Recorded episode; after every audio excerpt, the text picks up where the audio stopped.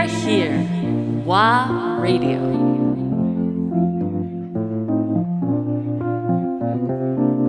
ワーレディオ岩月正康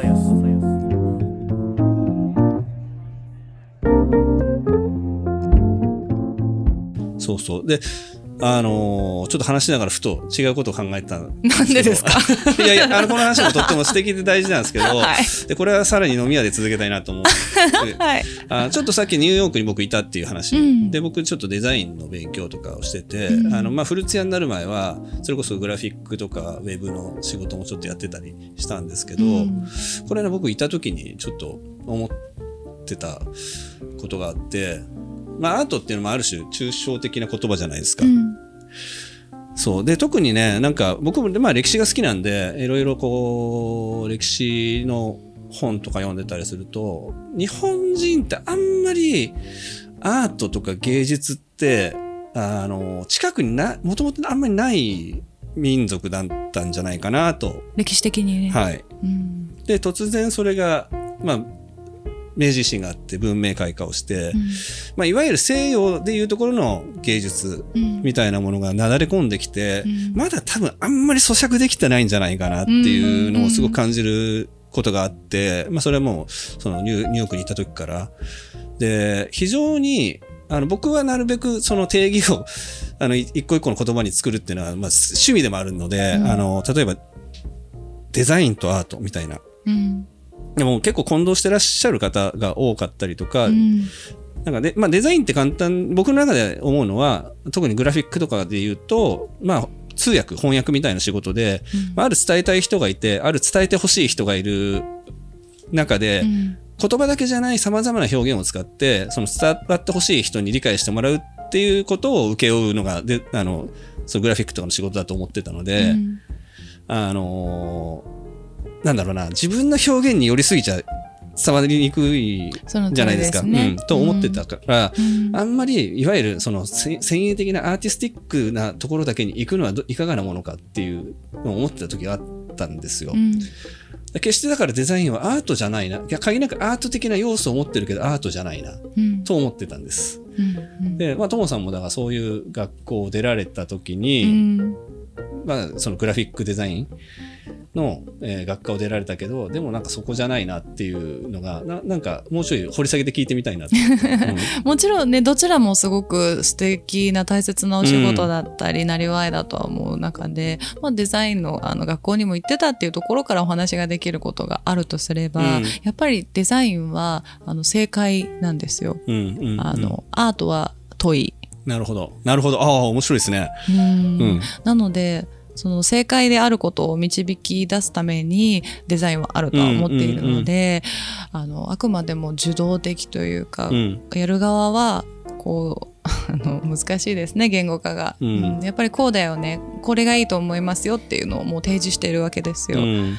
私はなんとなくそれがこうその時はまだこう明確に言語化できなくて、うんなんとなくわからない。でもやりたくない。で終わってしまってるんですけれど、うん。だし、やっぱりクライアントありきじゃないですか。うん。お仕事、うん当然お仕事なんで。うん。あの、この人が、あの、伝えたいし、例えば商品とかサービスとか何かがあって、うん。それを、あの、まあ、ビジュアルの要素も、まあ、例えば場合によってはお映像とか音楽も入ってくるとは思うんですけど、うん。そういういろんな媒体を使ってメッセージとして誰かに届けたいみたいうん。なところもあるので、うん。まあ、確かに正解あそれは確かに腑に落ちますね。うん。それができることはすごいことだと思うんですよ、うんそれはそれで能力ですよね。そう能力間違いなくあのゲームで言ったらあのクリアできるものになるわけですよね。多分アートはクリアがないのでゲームで言ったらずっと瞑想してるパターンになるわけですよ。うん。だからまあどちらが自分に合ってるかで言うとっていうところで私は後者にはなりつつうんうんうんもやっぱりあのデザインは本当にデザインはデザインで素晴らしいお仕事だと思います。でもなんかそう、あのー近しいものを扱ってるからこそ、うん明確な定義というか、うん。あのーかもちろんその丸と丸を合わせた時に被ってるところはあるとは思うんですけど、うんあります。でもそこの丸じゃない被ってない部分をもうちょいなんかこう皆さんそれをたさらに仕事ににされる方とか目指してる方とかになんかこう、つうん、伝わったらいいなと思うところはあります。そういうあん。もどかしい気持ちは私も、うん。あのありますよ。このね、美術家としてやっている時に、あこういうふうに思われることはちょっと違うなって思うちょっと今、うんねうんうん。言葉にするの難しくてうん。言い方もあれですけど、思う時はありますよ。逆に被る部分時もあるじゃないですか。はい。例えばイラストレーションをしている時に、まあ、依頼として入ってきてここの枠に文字を入れるんでこういう絵を描いてくださいみたいな、う、うんん、それはでも画家としての作品ではないですもんね、うん。とね。うん、すごくまあ難しいですよねそれは。そうね。ん。両方できちゃうからそやうなんです。ろうと思えばね。そうなんですよ。だからちょそこの葛藤がすごい自分の中であったので、うん。まあ去年あの法人化して以降、うんうん。あのデデザインだったらこちらで受けますってあいう会社を作ったんですよ。うん、これってでもこの今までの経験の中で磨けた部分だなと思って。それ。はすごく。そう辛くなった時に逃げるというもう一つの選択肢を作るっていうことを覚えたわけですね。ああでもその窓口を分けるっていうのはもうより明確にデザインとアートは違うものだって言い切ってる感じですもんね。そうだからで、デザインの時は桜井友の名前を出さないですよって友アートワークスタジオでやりますよっていうふうに受け皿を作ってます。そうか。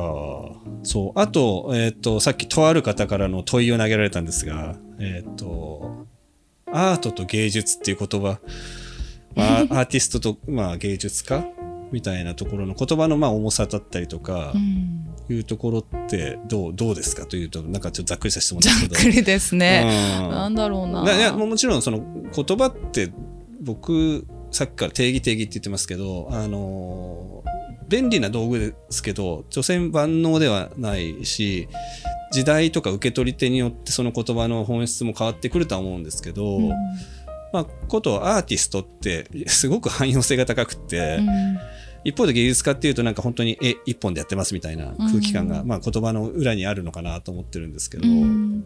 あの日本人だからかなって思います。っていうのは、まあでもそうかもしれないですね。うん、で海外例えばペインターになるじゃないですか、うんうんうんうん私がやってやってるものもどなたがやっててもペインターになるそうですね。アーティストみんなアーティストになるね。日本語ってね外来語がこう組み合わさったりしてそこに重みを重みをつけようと思ったら漢字を使ってみたりとか、うんうんうんいろいろこうねあのパターンがあるのが逆に面白い日本人の特性だなとは思いますよ。そうですね。そう思う、すごい。なんか、フルーツの話で言うと、うん。フルーツっていうカテゴリーには大きく分けた4つの言葉があって、うん、果物、果実、フルーツ、果実的野菜って言葉があるんですよ。え最後の何ですか？最後の果実的野菜っていうのが何かっていうと、えっ、と、果実、果物って木になるものなんですね。だからはいはい。木にならないもの、例えばイチゴ、うんあとメロン、ならない。スイカ、ならない。そうなんです。これは果実のようなものなんですけど野菜なんです。えカテゴリイチゴもーで言うと。うんいちごもですか？そうなんです。それは知らなかったもっと言うとパイナップルとかパッションフルーツとかそういうのも入ってくるんですけど、でもどれも日本人の感覚から言うとフルーツなんですよ。フルーツ？のカテゴリーって甘くて生で食べれる、うんそのままで食べれるもの、加工せずにね。うんっていうのがフルーツの概念なんですうよ。んで、果物もそっちに割と近いんですけど、特に果物っていうのは木になってるもの。うんううんん。アボカドはだから果物、アボカドが果物って言いでますすもんねね。レモンも果物です。うん、で僕果実って言葉があるんですけど、うんこれややこしいですね。花がついて実がつくものを果実と言います。いちご花になりますようん。だから、トマトとかナスとかキュウリも果実なんですよ。ええー、本当に？そう。だからね、これを統一するのは難しいし、一生懸命、あの、いろん、正しく表現しようと思ってそうなっちゃったんだと思うんですけど、うんうんまあ、さっきのね、アーティストっていうところでも、まあ日本人ってミュージシャンもアーティストっていうじゃないですか。うん本当はミュージシャンとかシンガーソングライターとかギタリストとかってなるんですけど、うんまあ、一緒くたにアーティストみたいに表現されますよね。うんなんかのね、動画で見たんですけどね、外人がそれを聞いたときに、No, you're a singer, not artist って言ってて、あ、確かにそうだなと思って。面白い。だからまあ、曖昧にするのも面白いし、まあ、定義づけするのもまあ面白いとは思うんですけど、うんうん。まあね、その辺でなんかこう、それぞれの人が生きにくくなると、ややこしくなるので、うん。なんかこう、スッキリするものがあるといいですね。そうねあの、うん。自分がどうありたいかな気もしますね、うん。どう見せたいか、うん。それもさっきの話で言うと選択ができるわけで特に日本語ってうん。すごいいろんな言語がある範囲が広い中で、うん。自分でねより広く選択できるのが日本語の面白さでもあると思うので、まあそうですね、うん美術家として見られたいのかアーティストとして見られたいのか、うん。果物なのか果実なのか果実的？野菜。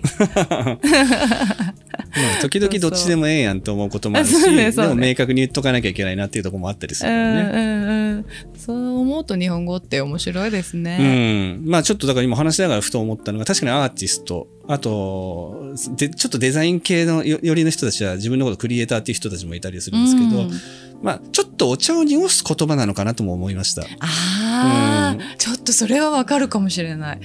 あうん。明確にペインターとか、うん。あのスカルプターとかっていうよりもアーティストって言った方がなんかこうふんわりね。もやふんわりもやっと伝わるから、ああなんか雰囲気語ですね。だからね。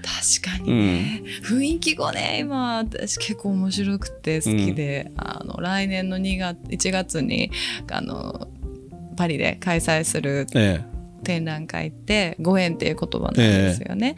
ご縁ってすごい日本語らしい言葉だなそうですね。うん。ねその感覚的言語って私名付けたんですうん、けど、そう英語でも直訳する言葉ないんです。ょうんいただきますもうんないですよね。ごちそうさまもないんです。お帰りなさいは、うんお帰りなさい帰りなさいは、あお帰りなさいもないですね。ね、うん。そういうのってそれこそあとはオノマトペでしたっけ？ふわふわとか、うん。もやもやとか、そういう言葉も日本語独特だって言いますよね。うん。うん。そういうね感覚的言語ってすごい日本人としてアイデンティティとして面白いなとは思ってまあだからそういう意味で言うとささっき言ったアーティストとかクリエイターっていうのも、うん。まあ、そういったふんわり語なんでしょうね。ねなんか特性かも日本人のこう、うん。明確にはっきりとしなさせいけどまあなんとなく悟ってよみたいな。うんグレーな感じ、うん。う んそれがねあの悪い時もあればなんか別にいいじゃんっていうね、うん使い方の時もこう周りが全部こうハッピーに収まるようにグレーにしとこうあでもなんか喋っててちょっとね僕の中でも腑に落ちた感じがした。だからなんかマイッカになった今 アーティストとかデザイナークリエイターみたいなワードが、あのなんとなくの感じで使われてたとしても、ん。うん ちょっと許せる感じがした今。モノそれで言うとモノクロームアーティストってどうなんでしょうね。私何も考えずに言ってたなと思って、でもいいんじゃないですか。それがフィーリングとして降りてきた言葉だとしたら、ううん。んなんかね初めそうそれこそ漢字にしようかなとも思ったんですよ、うん。そうするとどんな言葉になるかっていうと無彩色画家になったんですすよごいですね。めっちゃ面白くないですか？必殺技っぽい。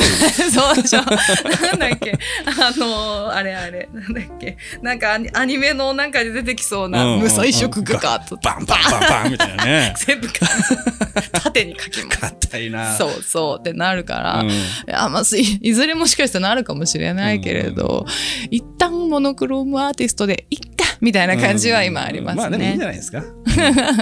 そう、ね今、そう、こう喋ってて、二人の中で腑に落ちましたからね。そうそうそうそうそう無彩色画家と使いたい時は使うかもしれないですけどね。うんまあまあ。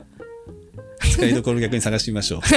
面白そう、面白いんだ、そのワード使うのも。あの今度ねそういう言葉見かけたら、うんこいつ使ってんなって思ってもらったらうん。面白いかも。ああ、でもやっぱりね、こうやって、本当にやってる人と語ると、すごく明確になりますね、言葉も。本当ですか？うん。